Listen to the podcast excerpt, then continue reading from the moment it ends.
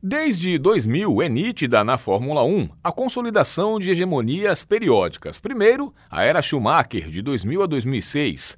Depois, a era Vettel, de 2010 a 2013. E desde 2014, a era Hamilton.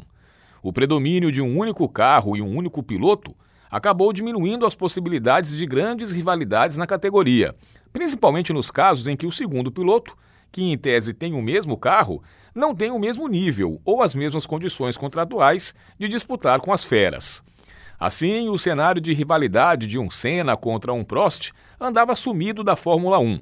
Houve alguns leves esboços, como a rivalidade Hackney-Schumacher entre 98 e 2000, Alonso e Hamilton trocando faíscas em 2007 e o mesmo Hamilton sendo desafiado por Vettel em 2015 e Rosberg em 2016 mas nada que sobrepusesse a disputa na pista e que durasse tanto tempo. Agora, em 2021, depois dos sete títulos mundiais do inglês, finalmente a categoria está testemunhando uma disputa digna das mais ferrenhas rivalidades.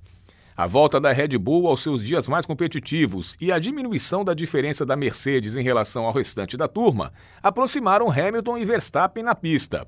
E os pegas entre ambos têm levado os fãs à loucura. Do ponto de vista da história da Fórmula 1, é uma disputa de Davi e Golias. Hamilton representa a maior carreira de todos os tempos e Verstappen, o jovem candidato a lhe tomar a coroa, ou seja, a renovação, ou quem sabe o início de uma nova hegemonia. Mas do ponto de vista dos fãs, Hamilton é o mocinho, o símbolo da representatividade negra, do ativismo social, da pilotagem limpa, enquanto o holandês é o piloto sujo, mal-humorado, que pouco se importa com questões extra-pista.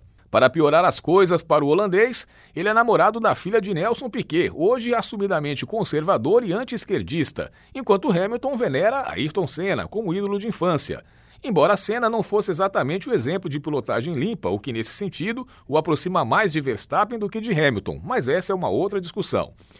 O fato é que desde Senna versus Prost o clima não é tão quente.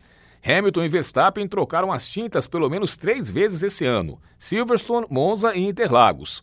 E nas três, Verstappen pôde ser considerado culpado. Embora em uma delas, em Monza, Hamilton tenha pago para ver até onde o holandês iria e também não tirou o pé.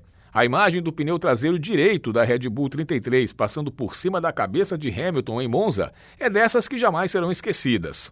Agora, há três provas do fim da temporada e com apenas 14 pontos a favor do holandês, tudo pode acontecer.